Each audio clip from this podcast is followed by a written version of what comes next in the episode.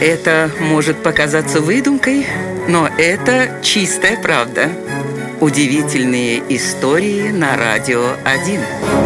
В XIII веке папа римский Григорий IX издал буллу, в которой демонизировал еретиков и черных кошек.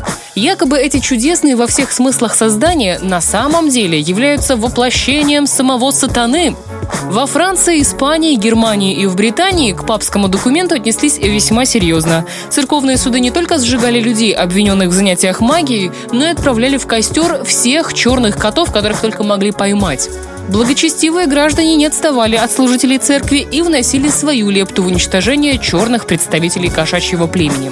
Поговаривают, что именно эта булла стала одной из причин, погубившей треть населения Европы, ведь кошек становилось все меньше, а в их отсутствии численность распространяющих черную смерть крыс значительно увеличилась. Вот такая вот удивительная история.